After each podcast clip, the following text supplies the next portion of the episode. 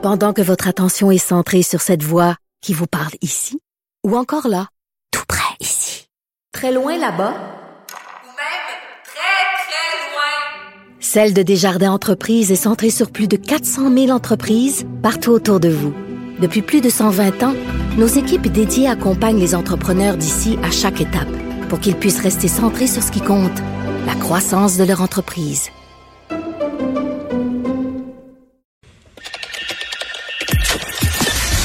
Mario Dumont. Plus pratique que n'importe quel moteur de recherche. Une source d'information plus fiable que les internets. Pour savoir et comprendre, Mario Dumont. Ça faisait un bail qu'on n'avait pas parlé de ça. L'origine de la COVID. Là. Qu'est-ce qui a mis au monde la COVID-19? Différentes hypothèses qui ont toujours circulé. Là, les wet markets, les marchés là, de produits frais en Chine avec des animaux vivants qui y traînent. D'autres disent, ben non, ça arrive comme ça. Un virus de façon naturelle peut se transmettre de l'humain à l'homme. Il subit une mutation, se transmet de l'humain à l'homme, puis bang, on a un nouveau virus. C'est déjà arrivé.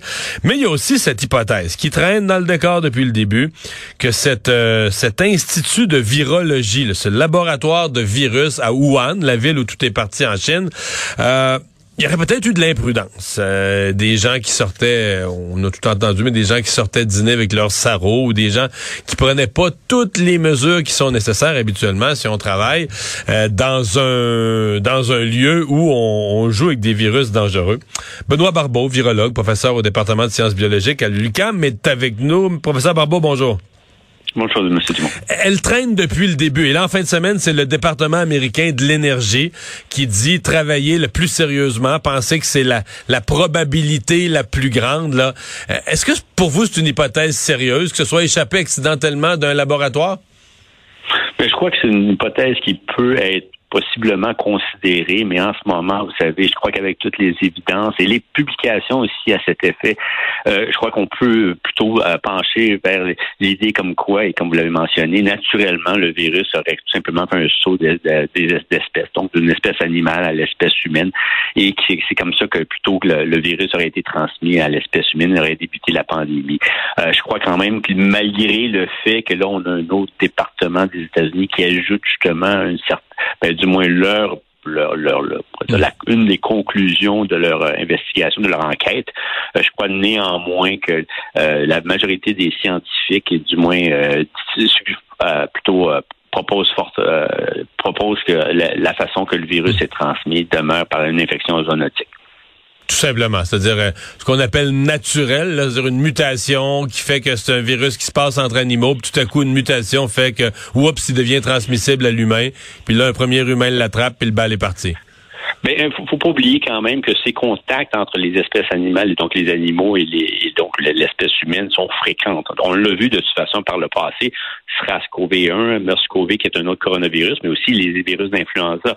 Rappelons-nous la crise de la grippe porcine, c'est-à-dire ça en ce moment, ça a été vraiment un transfert du porc chez l'humain. Et puis on est en constant contact avec les animaux, que ça soit évidemment un peu partout. Et puis par ce contact-là, évidemment, et qui sont facilités particulièrement lorsqu'on a beaucoup de déforestations qui sont en cours, eh bien, c'est certain que ce transfert-là se fait. Et ce transfert-là se fait activement, parfois mène justement un cul-de-sac, dans le sens que le virus peut infecter certaines personnes, mais ne déclenchera pas vraiment une transmission plus active, donc pas de transmission d'humain à humain.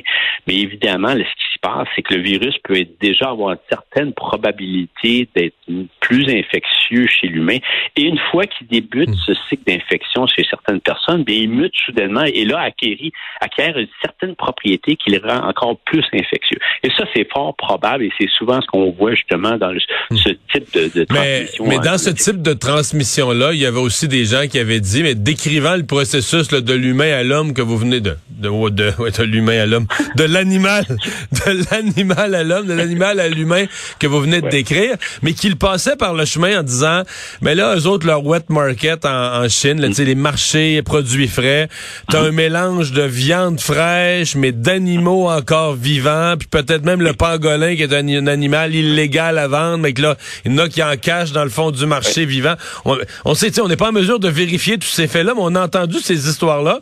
Est-ce que ça pourrait être un facteur contributif? Est-ce qu'on augmente les risques là, si on a un marché en ville où se mélange viande crue et animaux vivants?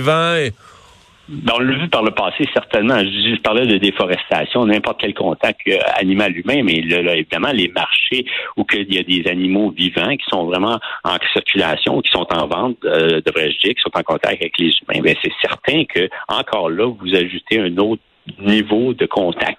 Et puis, ça demeure encore l'hypothèse qui est la plus solide, quant à moi, comme quoi que le marché de Wuhan a été vraiment l'endroit principal où que la transmission est débutée. Puis, il y a deux articles très cités et quand même très solides qui ont été publiés en 2022 dans une revue très sérieuse qui s'appelle Science, où qui ont démontré que vraiment, bien qu'on ne peut pas le démontrer pleinement, je veux dire, avec une confiance complète, on a démontré que les évidences sont fortes, comme quoi que le lieu de transmission initial a été vraiment... Ouais, que les premiers cas, c'était des gens qui habitaient autour du marché puis qui étaient allés, là. Exactement, et en plus de ça, ils ont été capables de géographiquement repérer certains endroits du marché où il y avait des tests positifs. Donc, ils démontraient qu'en plus de ça, que ces échantillons qui étaient prélevés étaient positifs, étaient à l'endroit où que vous avez justement des animaux vivants qui étaient en vente. Alors, il y a quand même des corrélations très importantes qui quand même supportent le fait que la transmission s'est faite à partir d'une espèce animale qui est encore inconnue à l'humain. Maintenant, c'est sûr qu'évidemment, il y a toujours la situation comme quoi qu'évidemment, on ne connaît pas l'espèce animale, donc par rapport aux autres coronavirus et d'autres espèces, d'autres virus qui ont été transmis chez l'humain, on les a identifiés. Alors ça rajoute un peu de l'eau au moulin de ceux qui prétendent justement que ça aurait pu être justement une genre de fuite du fameux laboratoire de haute sécurité de Wuhan, mais n'empêche que, vous savez, les évidences sont assez fortes pour que ça provienne du marché de Wuhan. Je comprends bien. Votre point est clair là-dessus. Je veux quand même qu'on en parle du laboratoire de virologie parce que, bon, l'hypothèse, quand on se met à regarder ça, tu dis, OK, la ville d'où sort un coronavirus, c'est une ville où il y a un des plus gros laboratoires, puis un P4, peut-être vous êtes plus à même de nous expliquer un P4. Je lisais un peu que ça, c'est, il y en a même pas 50 sur Terre. Là, on en a un, nous, au Canada, à Winnipeg, c'est le top de la sécurité. C'est quand même tout un hasard, si c'est le cas, là, que c'est dans la ville où on travaille sur des coronavirus dans un laboratoire P4. Oui. Ben, c'est en effet, donc c'est un niveau de confinement 4. C'est le niveau le plus élevé qu'on peut avoir. Il y a eu des possibilité comme quoi, et ça a été suggéré ici et là, comme quoi que il y aurait pu possiblement avoir une certaine moins bonne utilisation du laboratoire. Donc les Américains, excusez-moi, les Américains en 2018, l'année d'avant ou deux ans avant, avaient blâmé un peu la Chine en disant votre laboratoire à Wuhan là pour un P4, on a vu des imprudences être commises. Donc il y avait déjà comme une pièce au dossier là en plus là-dessus. Là. C'est certain. Mais par rapport au fait, vous savez, que ce fameux institut est situé à Wuhan et que tout d'un coup, la pandémie débute, il faut quand même se dire que habituellement, les instituts sont localisés l'endroit où que vous avez en effet une certaine source de possibilité de transmission. Donc, vous étiez quand même à proximité d'un endroit où il y avait beaucoup de transmission virale, donc endroit où il y avait entre autres des cavernes avec des chauves-souris, où on savait en effet qu'il y avait quand même beaucoup de chauves-souris qui pouvaient transmettre le type de virus comme des coronavirus. Alors, ce n'est pas parfait comme explication, mais n'empêche que d'habitude, vous localisez à un endroit qui est stratégique. Puis en effet, les chercheurs qui y travaillaient allaient fréquemment justement dans les environs pour aller prélever des échantillons au niveau de certaines cavernes, là où il y a des chauves-souris. Alors, c'est certain qu'au niveau de la fuite du laboratoire, on doit considérer aussi la possibilité que ce n'est pas nécessairement la manipulation dans le laboratoire, mais aussi, par exemple, à titre d'exemple, lors des prélèvements dans des cavernes, lorsqu'ils allaient chercher des échantillons, des fluides, justement, qui provenaient des chauves-souris, qui auraient pu être contaminés par les coronavirus. Alors, ceci aussi demeure encore une idée comme quoi qui circule, comme ça pourrait avoir été un des contacts qui aurait privilégié cette transmission. Mais comme je vous le dis, je veux dire, ces idées-là ont été circulées depuis 2020, ce qui a alimenté aussi l'idée comme quoi que cette transmission peut se faire par fuite est aussi due au fait que depuis 2020, vous savez, la Chine a été moins coopérative. On a eu plus de difficultés avec l'OMS. Quand les 10 scientifiques de l'OMS, ça et moi, je me souviens de ça, en janvier 2021, 10 scientifiques se présentent tout de suite après le jour de l'an, puis ils ont quasiment, là, ils n'avaient pas leur visa, ils les ont gardés dans un hôtel, mais limite une prison, quasiment, là, tu sais, un hôtel où ils n'étaient pas en liberté, puis tout ça, pendant plusieurs jours.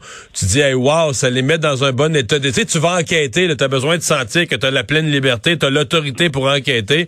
Quand dans le pays, on t'emprisonne quasiment à l'arrivée, tu dis, ouais, moi, enquêter, là, m'a regardé ce qu'il a regardé, m'a ramené mes conclusions, mais, tu sais pas, là, tu te sens pas, me semble, dans une pleine liberté pour accuser. Puis deuxièmement, est-ce qu'on leur a vraiment montré tous les documents, toutes les preuves? Ça faisait un an que c'était arrivé. Est-ce qu'on avait détruit des preuves? Tu sais, on peut avoir beaucoup de questions sur la véritable coopération de la Chine à faire la lumière, là.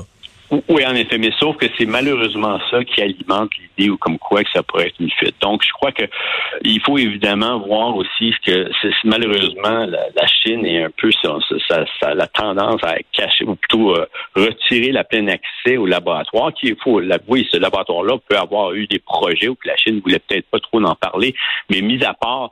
Je dis cet élément-là, il faut quand même avouer que évidemment, ce manque de transparence alimente fortement les autres hypothèses, autres que celle d'une transmission zoonotique et par laquelle justement on pourrait suggérer que le virus aurait fui le laboratoire, était donc une fuite d'un laboratoire ou encore était une personne qui aurait été infectée dans le laboratoire qui, par la suite, aurait transmis le virus à travers la population. C'est certain que à quel point ceci explique justement que ça pourrait être une fuite ou plutôt ne fait qu'alimenter cette idée-là, c'est là vraiment la grande question. Mais comme je vous dis, il y a beaucoup d'études, des analyses et évidemment, lorsqu'on regarde un peu l'histoire au complet, on regarde un peu justement tout ce qui s'est passé, c'est qu'il y a eu beaucoup d'analyses au niveau des séquences du génome du virus qui a été, en certains moments, favorisé l'hypothèse de la fuite, alors que dans d'autres moments, on a tout simplement dit non, vous savez, il n'y a aucun indice, justement, dans ces séquences-là, dans cette composition génétique du virus qui suggère que le virus aurait été altéré parce qu'on aurait pu